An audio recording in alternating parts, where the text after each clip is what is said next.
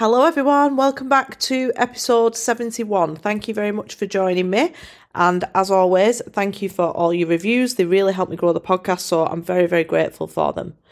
So I'm going to jump right into it. This week, I am talking about a book called 12 Rules for Life by a man called Jordan Peterson. And I'm going to get started because I've got fucking loads of notes here, and I don't know how long I'm going to keep you. So bear with me. And it was because last week I was at someone's house and they had a quote up on the wall in the kitchen from Jordan Peterson and I was reading it and it gave me an idea to do an episode on it because quite a while ago I did a journal activity that I really enjoyed and it was based on this book that he wrote called 12 Rules for Life.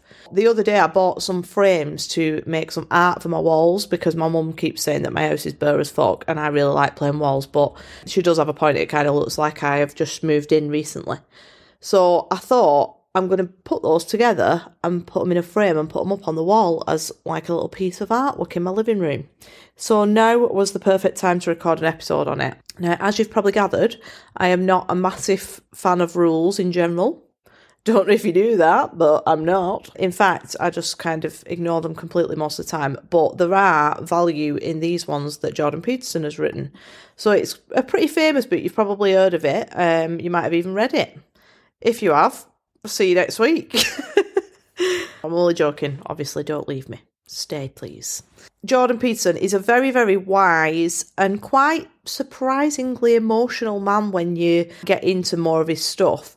But when I first saw him, or when I first came across him, I wasn't a big fan. And now I am definitely a big fan. And I've noticed that some of the stuff that you see online about him is a bit skewed. I don't agree with all his opinions, but he's often portrayed incorrectly. And what I mean by that is that people take little snippets of his speeches and his interviews completely out of context post them on social media without the full clip, and they don't sound great when you first hear them. It sounds quite controversial, but if you listen to the full interviews and the full speeches, they make a lot of sense in most cases.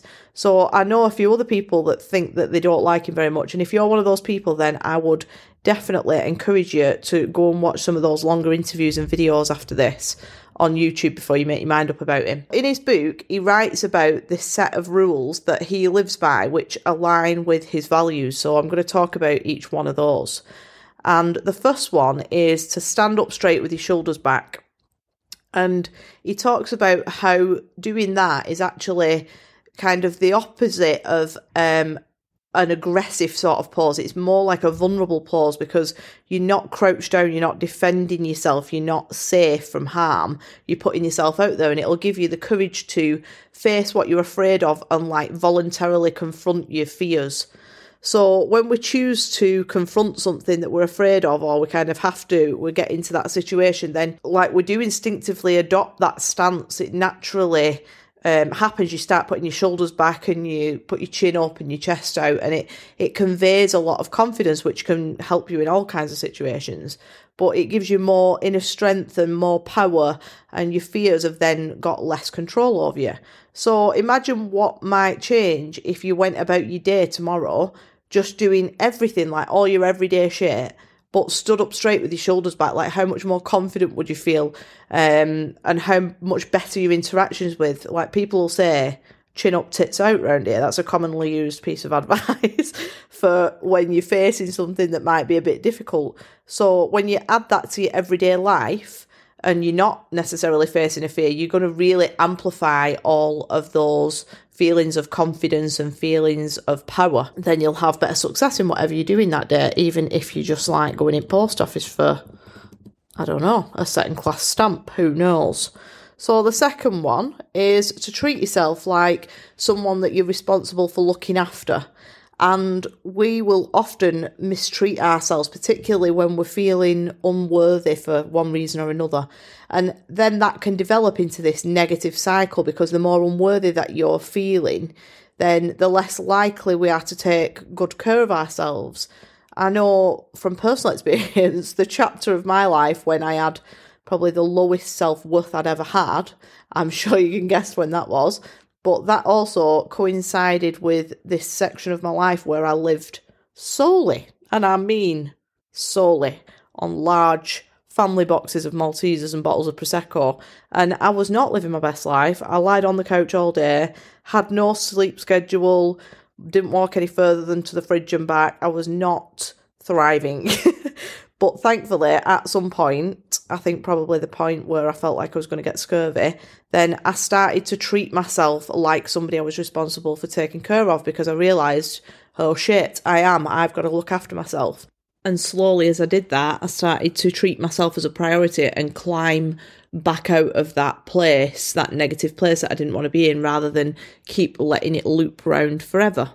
To become a valuable person, the one that you already are, or at least the one that you have the potential to be, then you have to treat yourself as if you were a person of value so that you can step into becoming that version of yourself. So when you treat yourself this way, you're actually also teaching others to value you too.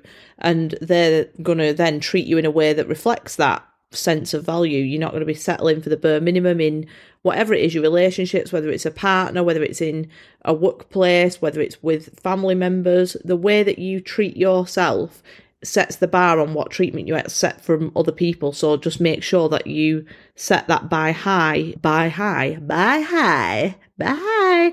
I ah, could edit that out, but I won't. Bar high. Set the bar high so that people know how to treat you.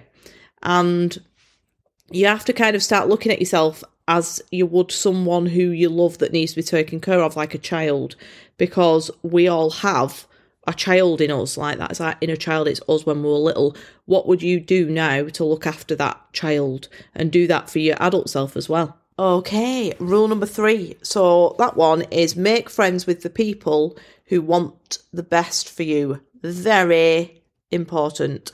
These are the type of people that are going to allow you to grow and to step into your power and who are going to celebrate all of your successes with you and have good intentions for you only. Your circle should only have people in it that want you to win without any jealousy or without negativity or without being cynical or feeling bitter about it. Only allow people who want you to win into your circle. That doesn't mean you have to cut everybody off that doesn't feel like that. It just means don't let anybody be in that energy with you regularly if they're not on that vibe. They're the kind of people who you know would speak well about you when you're not there in the room and they would mention your name when they hear any opportunities that might fit you. So, if your intuition is telling you that a person that is currently in your close circle is not meeting that criteria, then they need to fucking go. Because as difficult as that might be, and trust me, I fucking get it. I get it, believe me. That has probably been one of my hardest lessons, but you've got to set boundaries because those people are going to be pulling on your energy, not even necessarily on purpose, they just will naturally. So you need to put some distance between anybody that you feel is not there to 100% support you and support you in this new evolved version of yourself or evolving. And I've only got now a handful of people who are in my close circle these days, and I'm absolutely okay with that because um, that's all I need quality, not quantity. And some of them are actually not people that you might um, expect. They're not people who have been in my life for a particularly long time. Some of them are pretty short time, in fact. But I trust that all these people that I share my energy with want me to win, and that is exactly how I feel towards them too.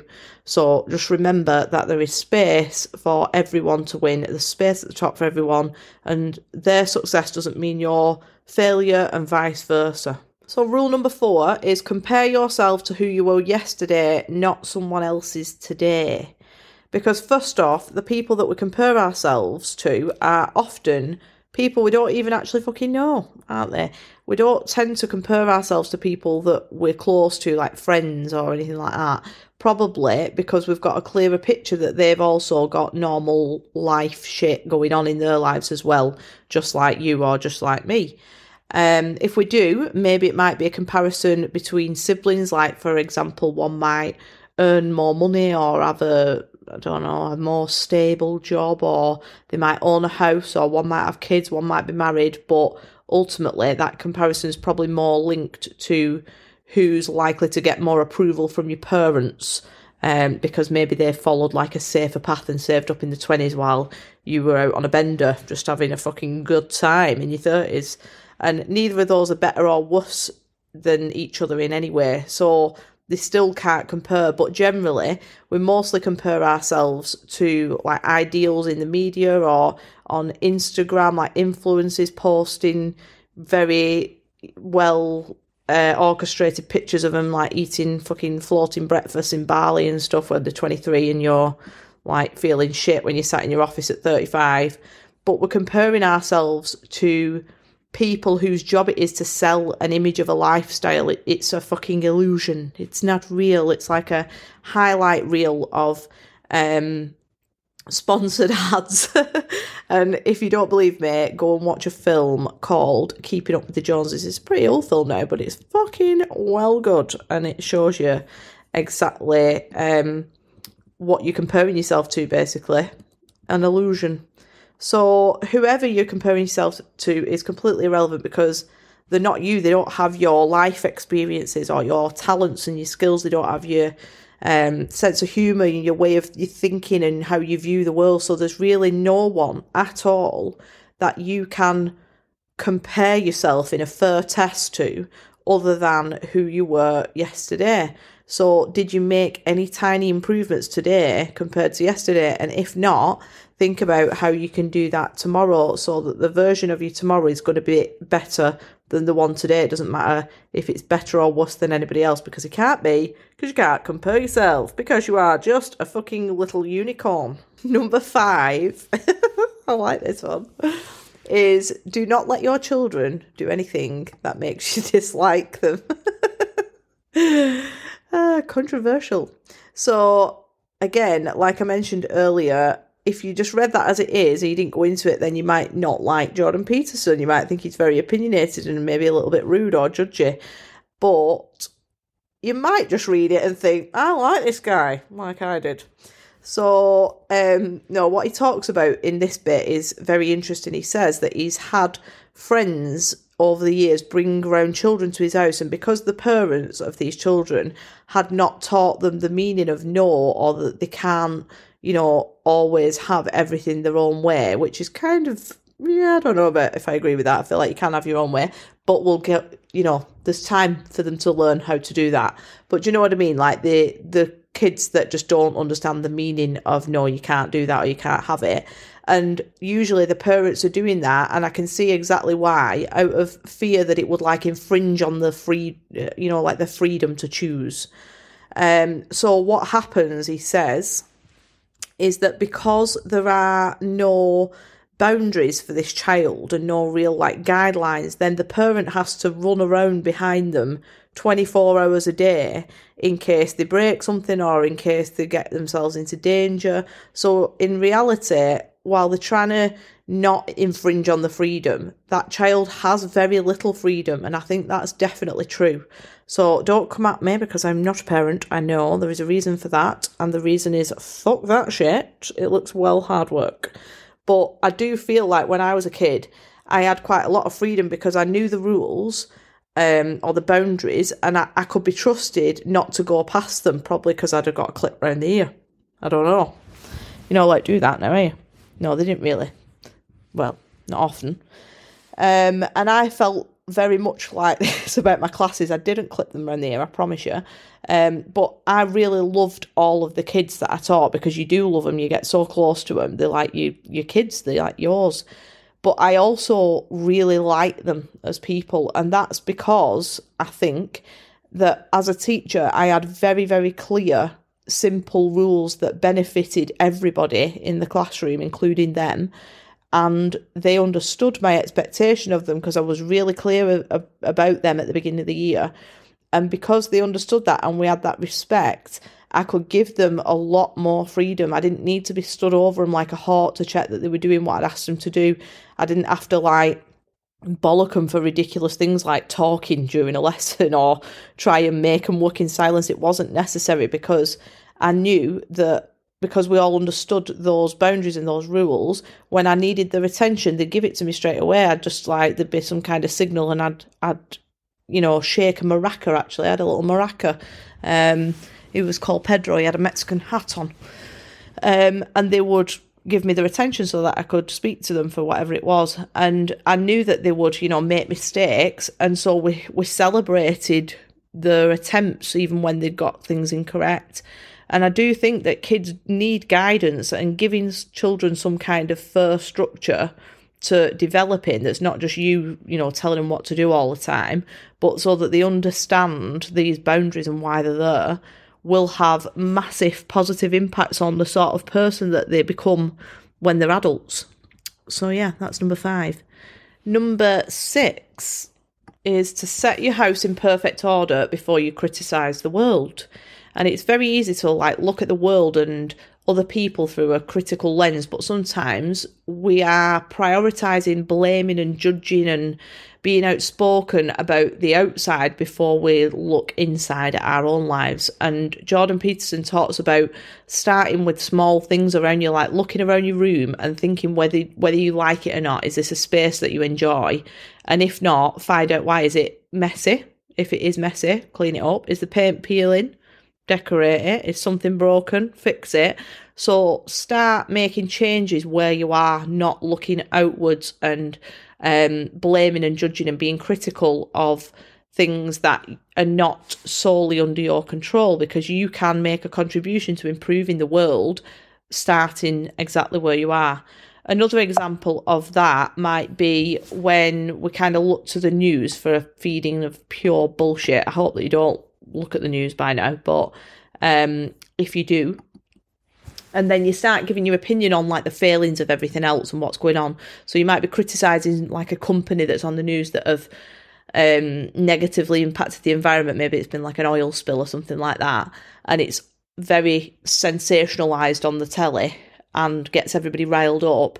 But then you're not recycling your own shit, like you're putting plastic bottles in the bin or whatever it is. Um, so maybe it might be something like you were feeling like really annoyed or upset about all the wars that are going on while you're arguing the toss with your neighbour over a parking spot. Like, so we can take care of everything that we can do personally to make it a nicer, better place for yourself and others, and do it in any small way possible rather than spending your time and your energy pointing out the flaws of the world and make your bed. That's another one he always talks about. Make your bed. It's a domino effect. It's true. It is true. Uh, what time are we on? 17 minutes. We're halfway, guys. I might be keeping you 40 minutes. Go and get a butty if you need one. So, number seven is pursue what is meaningful, not what is expedient, which is basically like uh, what's proper and like what's expected and what looks good. And it's probably the main basis of this whole podcast. My vibe is exactly this like, live your life as fully and as happily as you can, whilst also trying to have a positive impact in however you feel drawn to do that. And that is such an important message doing things that make a difference to yourself and to other people and not letting other people dictate how you live your life. And that might be a person, it might be family members, or it could just be the social norms that we've accepted and that we've fucking blindly power through all our life without even thinking whether we want to do it or not, or whether it makes us feel happy. Um, and although I personally believe that like this life, well, this life does end, but life as a whole doesn't end, I definitely agree with the fact that this goal that we get around in this human suit, whatever would what whatever life we're living now, is relatively short. So we don't want to waste the years that we've got here doing things that are shallow just to make yourself look good in front of others, like buying shit that you don't want and doing shit that you don't want to impress other people that you don't even like. So make that a priority. Pursue what is meaningful, not what's expedient. Just doing things that bring you joy and make you feel like you are living out your purpose. So, number eight is tell the truth or at least don't lie. A great rule. This is another one that I tried very hard to instill in all of the kids that I taught in my classes, and I still do now. Um, and that was that I would never be more cross with them for just admitting what they'd done that they felt was wrong than I would if they spent like hours trying to wriggle out of it and pass the blame to everyone.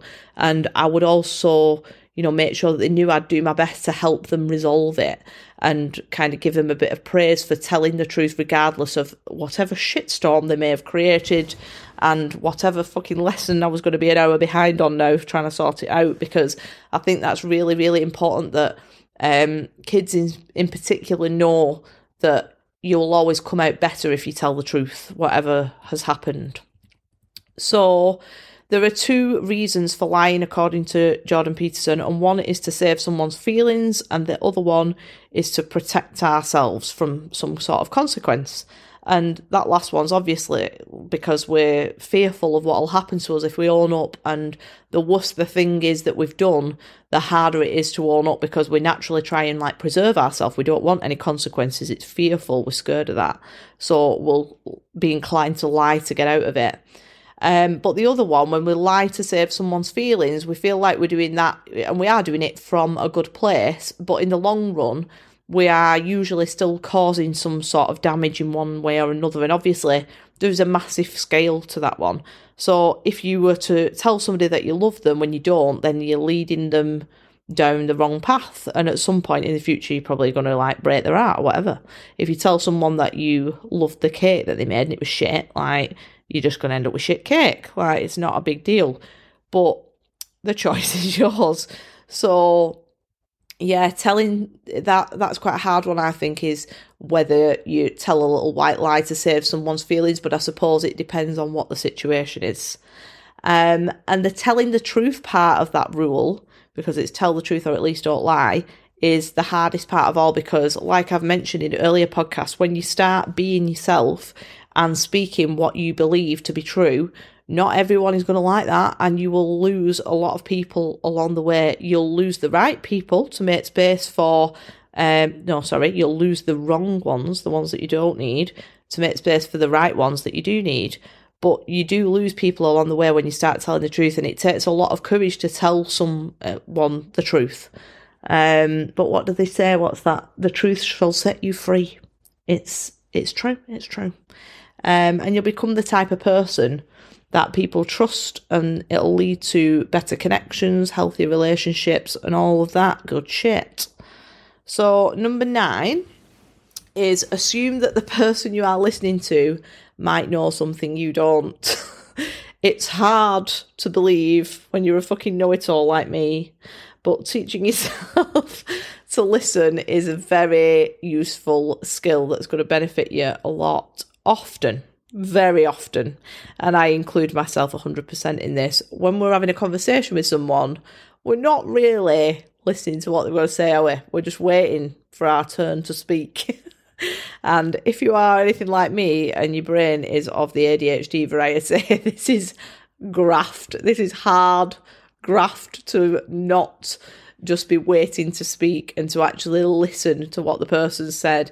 And I am really constantly reminding myself of that on a daily basis and training myself to be a better listener um, and making sure that everybody else gets heard. My mum thinks it's absolutely hilarious watching me and my dad have a conversation because we're just constantly fighting for the spotlight at all times and it is probably one of the only traits that's like an ADHD thing that I, I really don't like about myself. But it's fine. I'm getting over it. It's improving. So I learn really well from listening to podcasts and watching YouTube videos, and the reason for that is that I don't have any chance to speak. So I actually have to listen instead.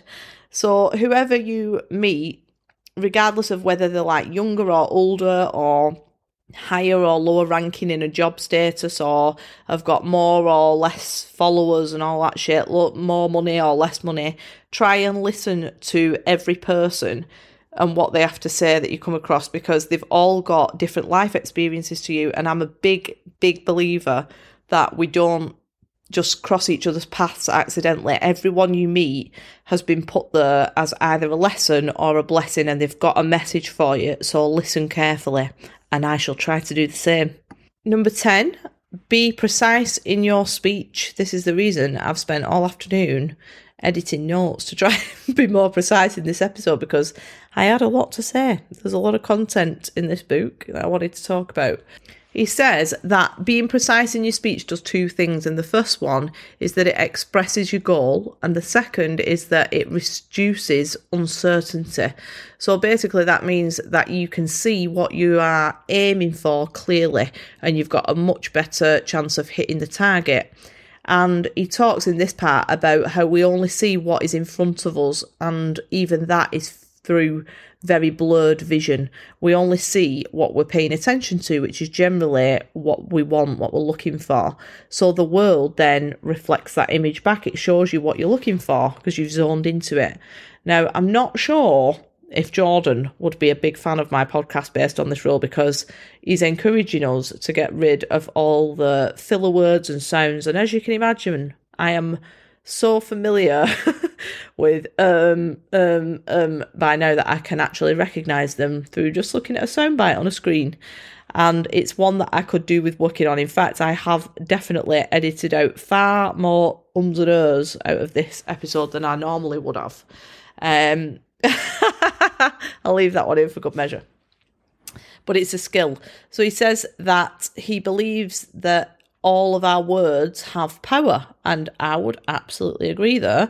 If we've taken anything from rule number nine, that was assume the person you're listening to might know something you don't, it's that we are all inclined to speak more than we listen. So, therefore, as speakers, and we are all speakers in one way or another, we need to use the allocation of attention that we get from the other person to speak our message clearly his advice on this rule is to arm yourself with words. So, in addition to all of that, from a manifestation point of view, every single word that we speak is a vibration in the energetic field that we're in, and frequencies match frequencies. So, by speaking clearly and truthfully and with confidence, we're attracting more of what we'd like to experience in our 3D reality towards us. Speak what you seek until you see what you said. So, number 11 I like this one, is don't bother children while they're skateboarding, which I didn't understand at all until I read it. I did not know where this one was going. And the message behind this one is about courage and your ability to take risks. So he talks about how encouraging children is often confused with sheltering them from any risk, and that as parents, or just as adults in general, particularly when you work with them, like I do, I suppose, that we allow our own fears and limitations to impact on their capacity to learn from situations that have risk involved. So he uses the example of seeing a child skateboarding and, and this child is about to do something that involves some kind of danger or risk, and how if we were to interfere with that, it would be to interfere with the child's willingness to voluntarily expose themselves to these risks that they need in order to thrive and warns us that if we do that, these children are going to develop into adults who are ill equipped to take on the world and the challenges that they'll come across.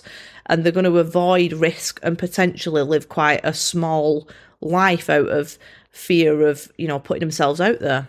And I definitely agree with that. I think that although we need to protect kids, protecting them from any risk of harm has become more and more. And all I can say, at the risk of sounding like an absolute old bastard, in my day, back in the 90s, there was a significantly higher number of scabby knees than there is now. We were sniffing Pritt sticks. I wouldn't, rec- I wouldn't recommend that, but it wasn't like a good summer if no one in your friendship circle came back in September with a cast on. Like that was just commonplace. And now generally speaking, children are wrapped in a thicker layer of bubble wrap. But that's an important message because whether you have children or not, we all know children, we all influence children in some way. So we need to be willing to allow them to feel okay with taking risks and potentially, you know, getting hurt. Not extremely though. Please don't sue me if your kid falls off a fucking climbing frame. So, number 12 finally, and I think I've made pretty good time there, guys. I think I must have been speaking precisely. Um, but this is my favourite. It's definitely the most important rule of all. and it's pet a cat when you encounter one on the street. Amen to that. If you ignore all the other 11, please just take this one in. So, this one's actually about overcoming tragedy, which is something that we all experience at some point and in varying degrees in our life. And not just our own tragedies, but the tragedies of people around us that we care about and ones that are happening in the world in general. And Jordan Peterson makes a point of always stopping, no matter how busy he is, he will always stop to pet a cat, give it a little stroke when he sees one. And I'm fucking here for it. I like that about him. He has won me over purely with that final rule.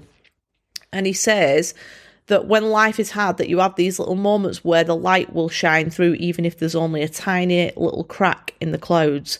Um, taking a second to be present is a fantastic piece of advice that I agree with him on 100% because it's in those worst times of your life that just noticing the smallest bit of good is the most important, the most valuable. And a simple act of kindness, like just stopping to stroke a cat, is good for you, it's good for the cat, it's good for everybody's soul, so it benefits everyone.